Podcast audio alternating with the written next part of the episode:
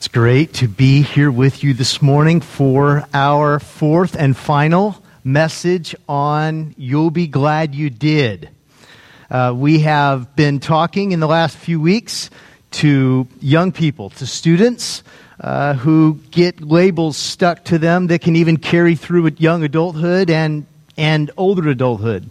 We've been talking to uh, couples uh, and, and or singles that uh, are making critical decisions about their relationship. Last weekend, Craig talked to lots of generations, uh, and maybe even with an emphasis on those that are uh, boomers uh, or Gen Xers. And today, I'm going to talk about an, uh, an awkward, tension creating topic for marrieds or for singles that want to maybe consider being maybe married someday.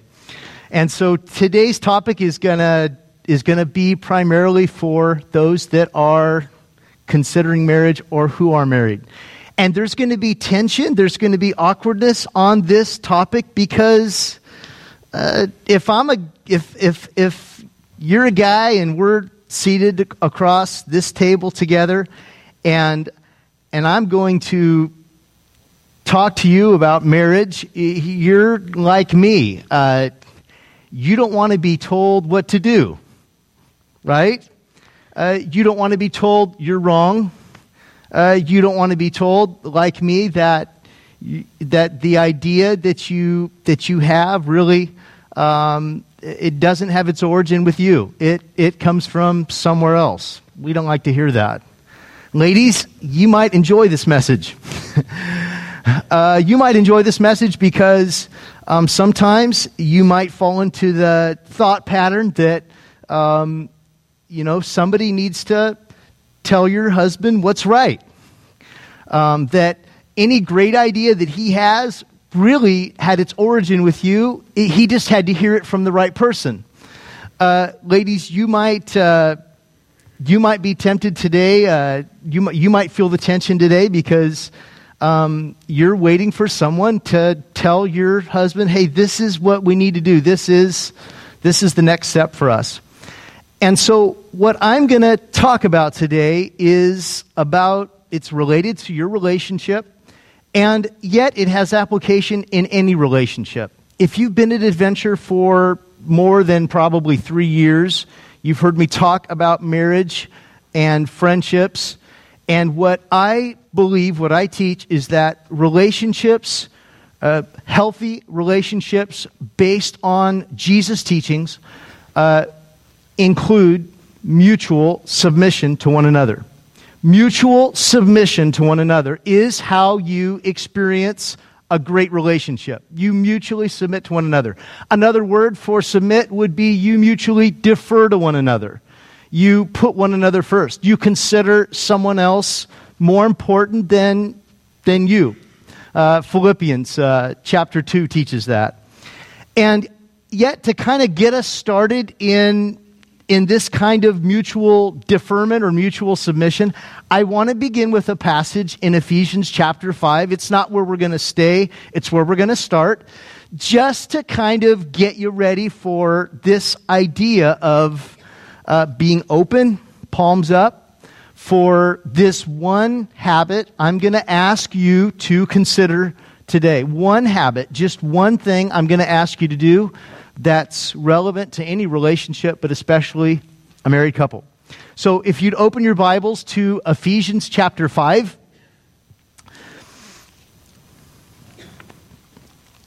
And if you came this morning without a Bible, raise your hand and someone will uh, get one out to you.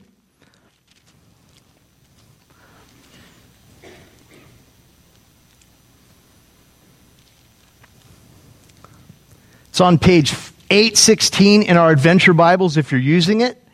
And here are a couple verses that, that really tend to create some of that awkwardness, some of that tension. Uh,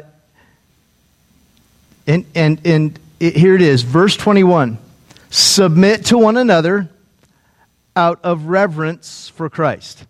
There's that S word, submit to one another out of reverence for Christ. So it's a it's, a, it's an general principle for all relationships, but in the context, he's talking about marriage relationships. Verse 22 Wives, submit to your husbands as to the Lord. Okay, so as a Christ follower submits to the Lord, a wife is to submit to her husband. Now, and then verse 25 Husbands, love your wives just as Christ loved the church and gave himself for her. Okay. Three verses that have very direct, clear um, application. It's easy to think, you see a passage like this and think, well, that was then, that's the first century, this is now, and think, oh boy, it surely Paul didn't mean that. And yet we know that in the first century that there was a temptation to have more than one wife. Uh, there was, uh, in fact, even in the Gospels, uh, uh Jesus met a woman, a Samaritan woman who had been married five times, uh, and he is giving exhortation here to a first century culture that isn't far removed from ours at all. In fact, as I said a couple weeks ago, in some regard, they're more, they were more advanced in uh, some of their uh, freedom uh, expressions than even we are. Now, when you see a, per, a verse like this, guys, when you see a, a verse that says, Wives, submit to your husbands as to the Lord, typically a guy's, you know, like, Hey, hey, babes, did you see that? Oh, my word. What a great message this morning for us. Praise the Lord. And I just want to encourage you guys, guys, that was written to your wives. That wasn't written to you. So kind of mind your own business on that one that was written to your bride. That's for her to treasure and her to let the Holy Spirit uh, work in her life and guide her. And it's not to be used as leverage. It's not to be used in any way that, uh, that Christ wouldn't use it. Um, agreed? Agreed, ladies? Okay. And then, and then there's another verse for we men. Here it is Husbands, verse 25. Love your wives, just as Christ loved the church and gave himself up for her.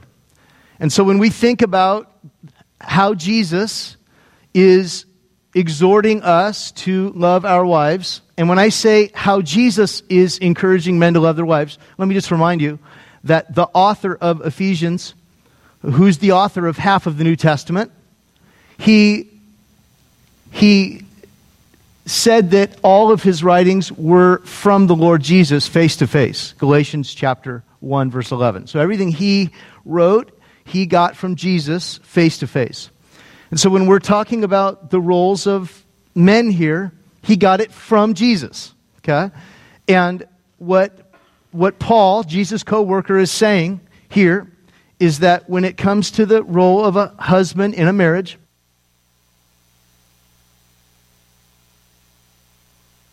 to this, this symbol is the best example of how a husband is to love his wife.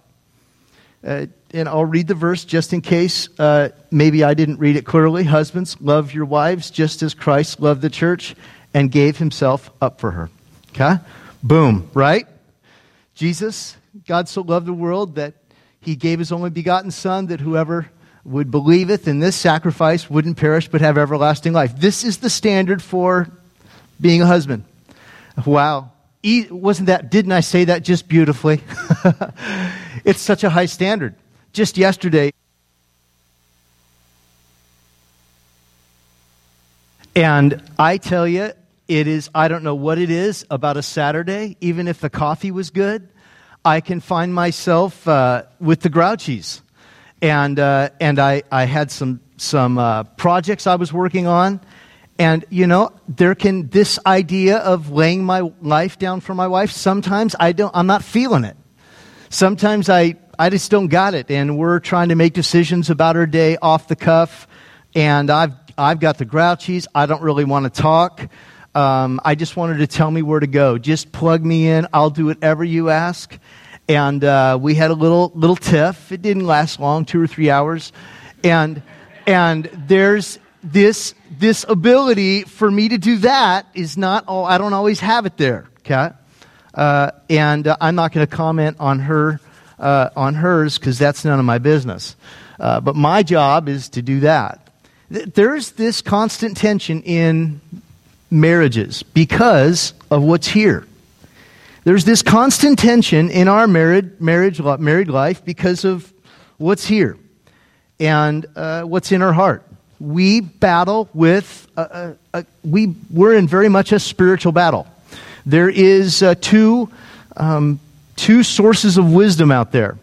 There's a wisdom that comes from heaven, and there's a wisdom that comes from earth.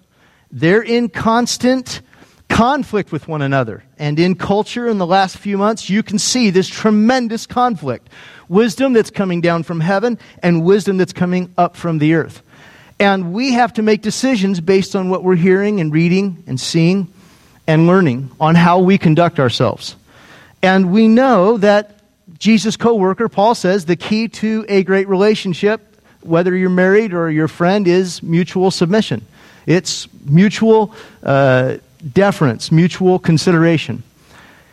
I want to talk a little bit about this and how to deal with this heart and because it'll it'll help me it'll set me up to tell you about the most important habit for any married couple and uh, it'll it'll uh, it, it perhaps will help you understand why.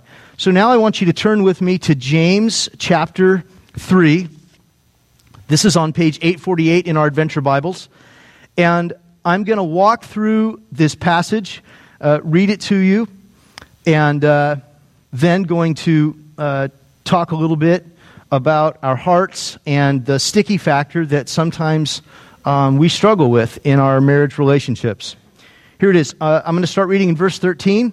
Uh, James, if James is the brother of Jesus, actually. So if if you're here and you're not really a Bible uh, person, you might actually just be interested in hearing what Jesus' brother had to say about um, man, about uh, nature, and about uh, specifically our human nature. Here it is. James writes in verse 13, I'm going to read through uh, verse 18. He says, Who is wise and understanding among you? Uh, uh, yeah, any show of hands? I'm not going to raise my hand. Uh, James says, Let him show it by his good life, by deeds done in the humility that comes from wisdom. But if you harbor bitter envy and selfish ambition in your hearts, do not boast about it or deny the truth. Such wisdom does not come down from heaven, but it is earthly, unspiritual, of the devil. For where you have envy and selfish ambition, there you have there you find disorder and every evil practice. But the wisdom that comes from heaven is first of all pure, then peace loving, considerate, submissive, full of mercy and good fruit, impartial and sincere. Peacemakers who sow in peace raise a harvest of righteousness. So, here in this passage, uh, James begins by telling us that there there is a source of wisdom out there that can help us in all relationships. And yet, the very wisdom we want requires a willingness on our part. We, in every circumstance that you're facing at work, in a, uh, in a community relationship, any problem you're facing at home, there is a God fearing wisdom that is is critical to help you navigate through it.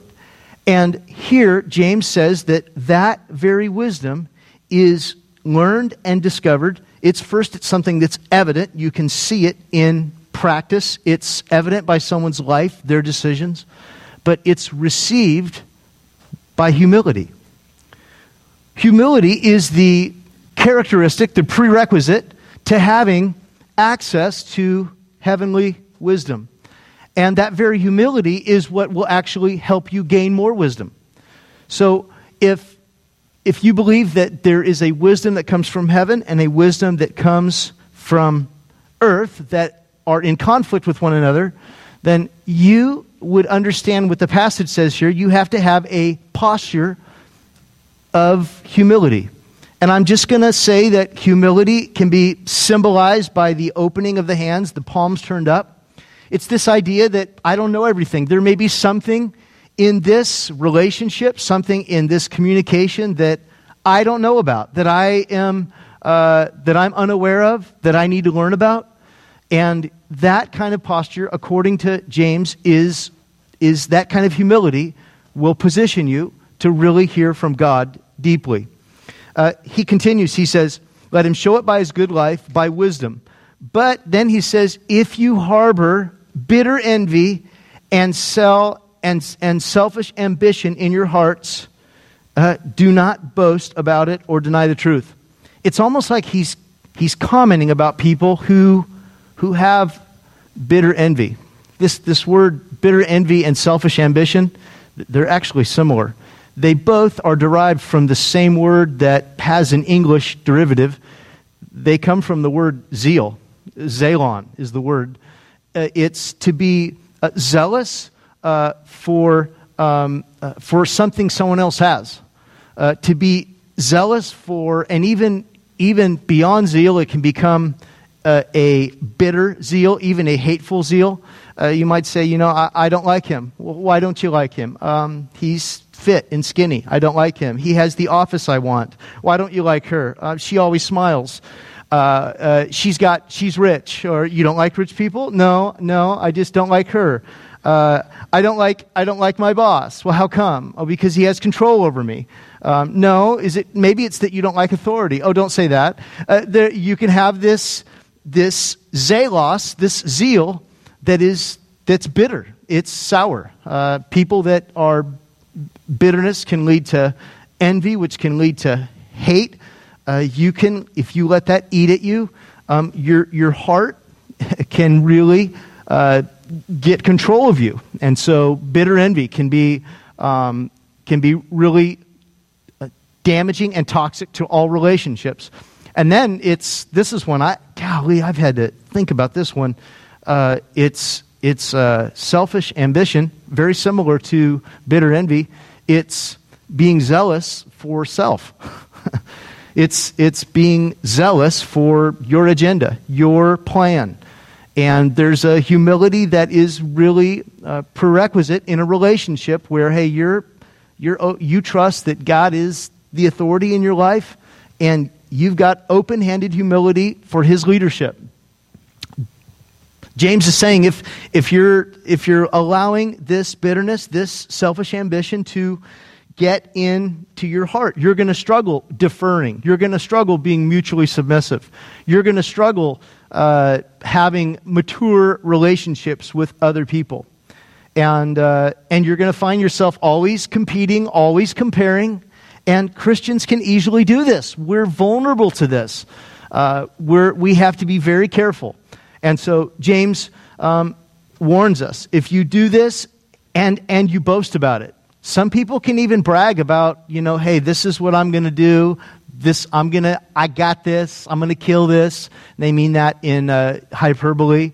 Um, I got this. That, you got to be careful with that. Uh, James says, let no one boast about what they're going to do tomorrow, uh, if they're going to do business and such and such. Instead, let them say, if the Lord wills, we will do uh, such and such. Uh, humility is just required for us to have great relationships. And then he goes on uh, to illustrate. He says, such, such um, wisdom, this kind of wisdom, does not come down from heaven.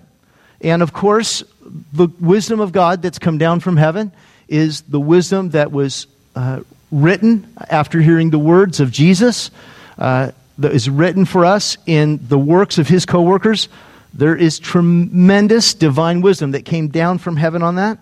And the Holy Spirit is there in our lives, that is in our skin to give us direction and help us make sure that we are following the Spirit of Jesus in our everyday life, constantly uh, leading us. But, he, but James says that such wisdom does not come down from heaven, but it is earthly. It is earthly. Uh, that word earthly actually means uh, like an animal. It has animal like characteristics. There, there's no self control. There's no, um, uh, there's no uh, uh, other, other centeredness or consideration. It's like an animal that's wild. Um, and that kind of wisdom is unspiritual. That word actually is, it's fleshly. It is just pure flesh. It is not led by the Spirit. There's no Spirit leading that kind of wisdom.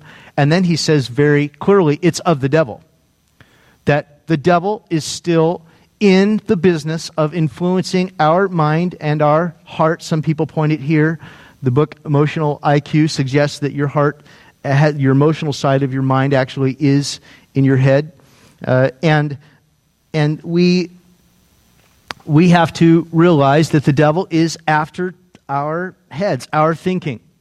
Um, and then he says, For where you have envy and selfish ambition, there you have disorder and every evil practice. And so, what I, I want to begin by saying is that, you know, if, if in your relationships you're allowing bitterness and envy, uh, you don't have the ability to say, hey, I, I got to own this. Uh, that was my bad. Will you forgive me?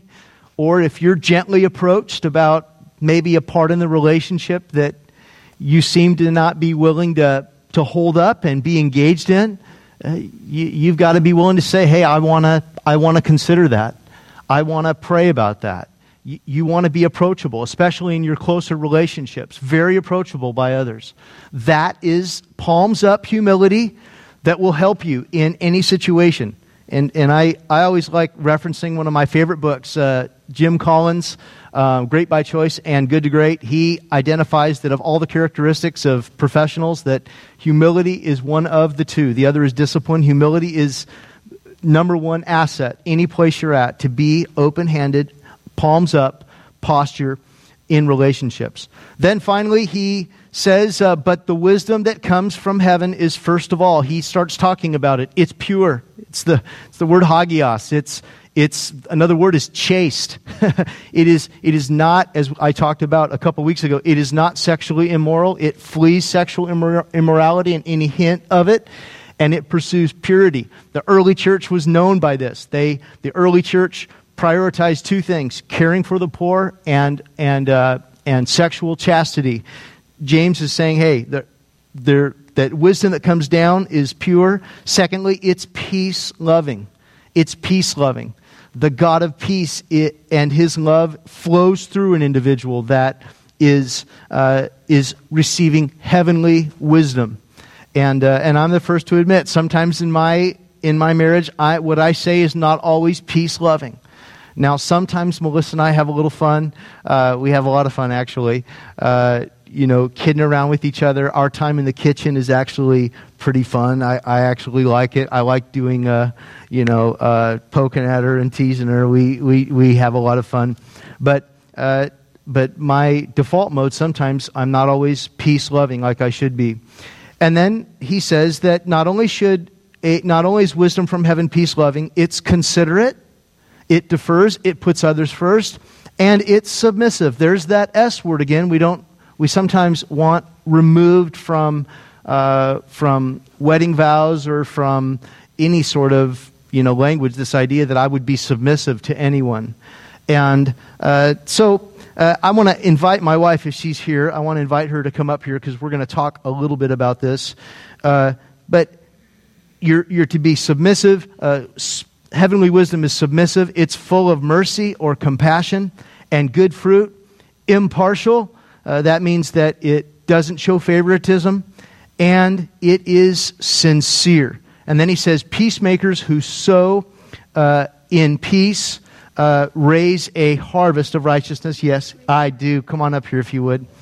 And so uh, we're talking about couples and how they get along okay. and um, how we're. Listen.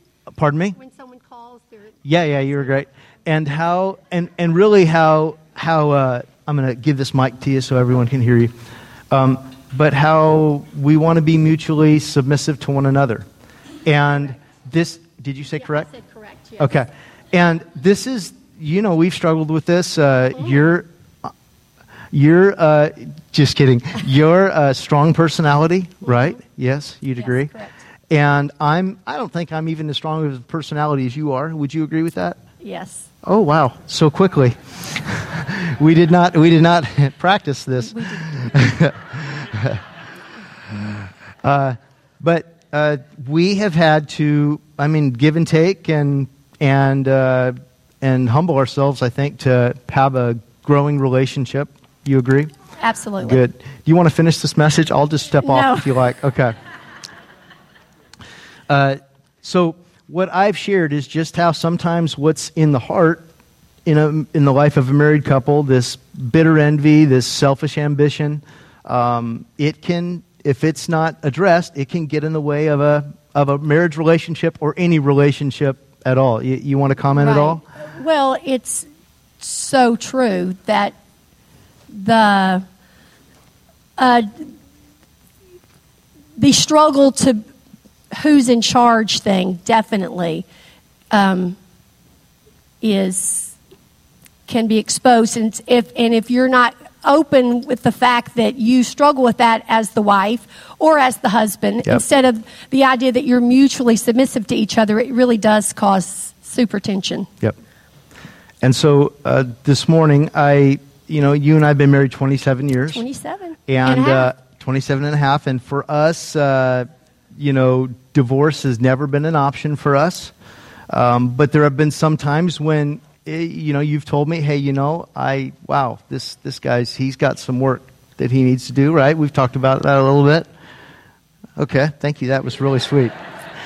Uh, and we're and there's a habit that we've been we've been uh, that, that we think's really helped us our, in our marriage and uh, evidently the stats behind this habit are pretty significant um, the I want to begin by by saying that the divorce rate in the U.S. is one out of every two couples. It's not uh, any different in the church. You, you've got a 50 percent chance, and uh, ironically, however, uh, less than uh, one percent of Christian couples who uh, who do this habit uh, ever get divorced.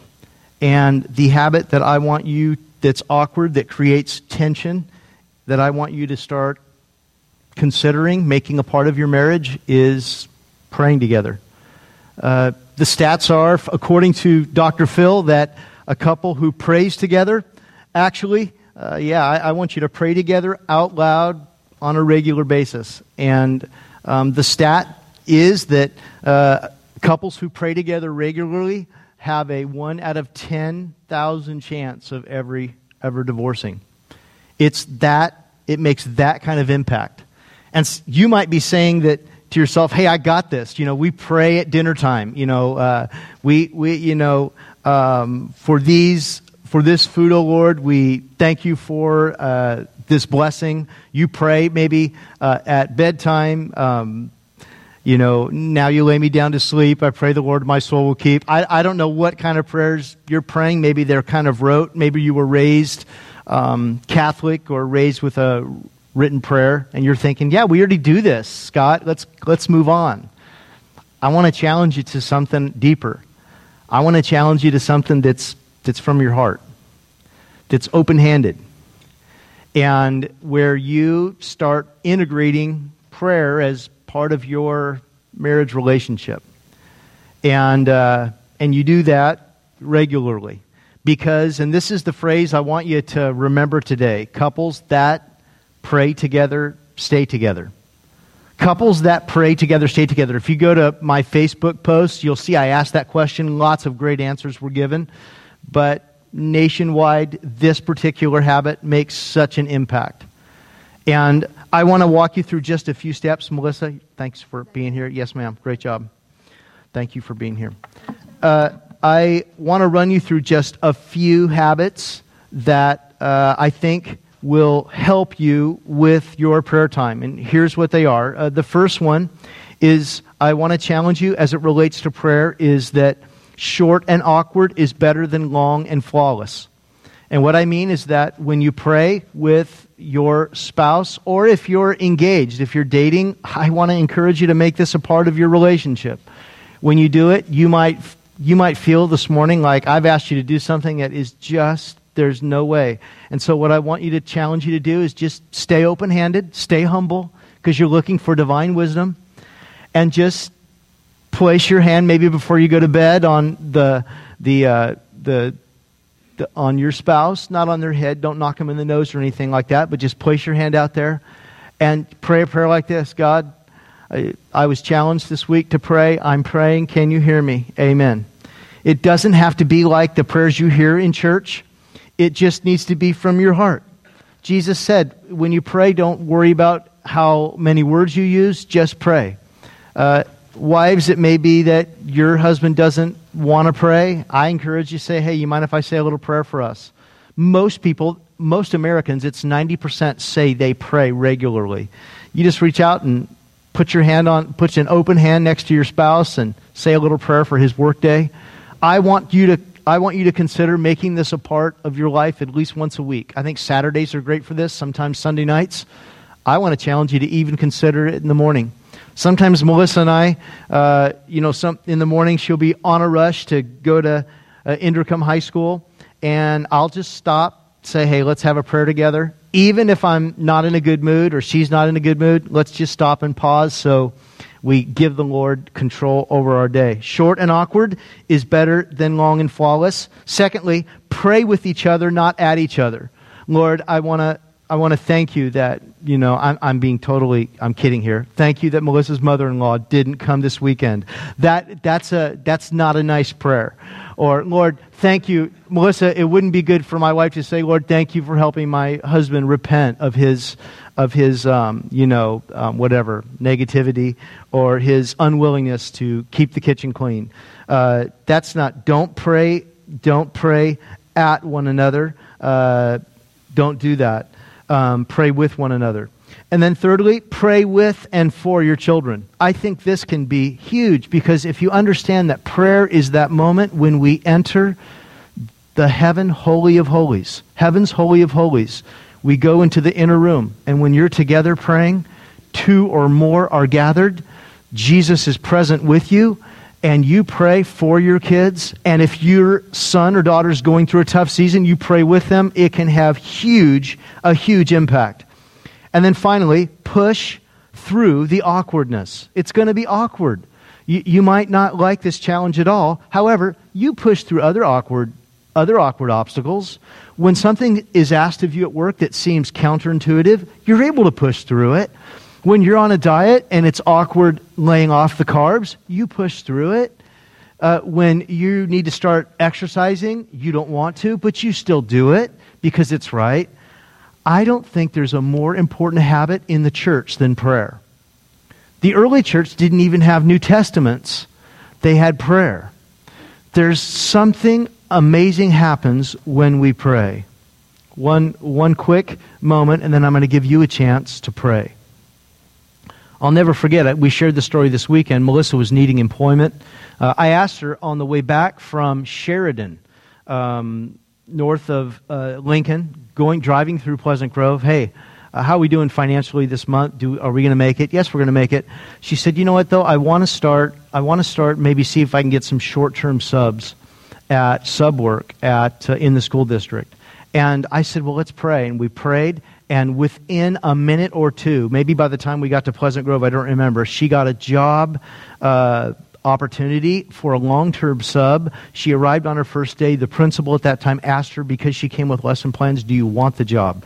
And she said, Well, listen, I only want 80%. I've got kids at home still. He said, That's all it is. It's 80%. Do you want the job? She had a job offered the next day uh, of the school year. We believe that happens when you pray. Happened to us also. One day, I thought my wife prayed one of the stupidest prayers I've ever heard. We're in our, I'm serious, we're in our living room, or rather our kitchen, and we're, we were in a position to buy a new home, and uh, yet we couldn't get one. We, every time we looked at one, it was gone. And my wife said, and we were running out of time, and my wife said, Lord, if you want us to get a new home, we want you to bring it to us this week. The next day, a friend called us and said, I've got a friend who's about to put their home on the market. They're willing to let you look at it. And it was the next day. I, we went over to look at it, really just to be nice. I didn't think we'd like it. My wife said, This is it. And she continues to say, This is it. This is it. Her prayer was, Lord, if you have a house for us, you bring it to us. I'm like, Really? He's going to bring his house? Our dear friend heard about this home and came to us uh, within uh, that very week. I think when couples pray together, they not only stay together, they tap in to the Lord's heavenly wisdom that helps them navigate through tough seasons. Can you imagine if you and your spouse or someone you're engaged to started praying together and really seeking the Spirit of Jesus' wisdom for your life? What kind of married life, what kind of new GPS would you have for decision making, for raising your kids, for speaking love and life into your kids, and being ready for all the people that you're surrounded by throughout the week? You may say, Hey, I already pray. You know what Paul says about your prayer life? He says, Pray pray, pray, pray. Keep praying, more prayer. Ne- he's never going to say, stop praying. He wants more of it out of you. Maybe you're here today and you're at a turning point in your marriage. This is a habit that, as awkward as it is, you know that needs to become a part of your life. And today, as our prayer team members come down, you need to come forward with your spouse and say, "Hey, just pray for us. We need to we need to embrace this habit. Life is too stressful. There's too much earthly, devil like wisdom invading our hearts, too much selfish ambition and bitter envy. We need a humble heart that's willing to hear together. And if that's you, I want you to come down and let our team take you into the prayer room and pray with you. Maybe you're here. I referenced the cross early, and you've earlier you've never made a decision to believe that what Jesus suffered on that cross was for you, and today you're ready to do it. And uh, we want to celebrate that decision. We want you to just come down right now as we sing. Why don't you stand and we sing uh, this, this uh, song? And I know it's, it's a bold move to come down and let someone else pray for you. It's a bold move to say, hey, publicly, I want to follow Christ. I'm willing to do this. That takes a lot of boldness. But Sacramentans are bold. They really are. I'll never forget, I was at Macaroni Grill in Roseville, and this guy was singing out. He was singing, If the moon in your eye like a big piece of pie, that's amore. He was going on and on, and I, I told one of the, uh, I told the manager or someone that worked there, where did you get that guy? He's amazing. She said, he doesn't work here. And I thought, that's bold. Hey, Sacramentans are bold. If you feel like God is calling you to come forward to ask our team to pray for your marriage or, or to make a first time decision that you want to follow Jesus Christ, you come forward, then our team will walk you out and pray with you. Let's, let's sing as we pray. Lord, I, I do ask that your Spirit would speak to our hearts. Help us have palms held up, open hands, directed towards our spouse so that we can together uh, navigate through some of the difficult decisions we have to make related to our careers, related to our money management, related to our service and ministry in the body of Christ. Help us have hands turned up together. Help us pray together so that our time together in prayer becomes something we're excited about, if not once a week, each and every day. And for those who are here, you've never made a decision to make Jesus the leader of your life, to become a Christian. You're ready to today. I, I pray, Lord, that you'll prompt this person to come forward right now. In Jesus' name, amen. Let's sing. Natasha, come forward right now. If, if uh, the Lord's moving your heart, you come forward now and let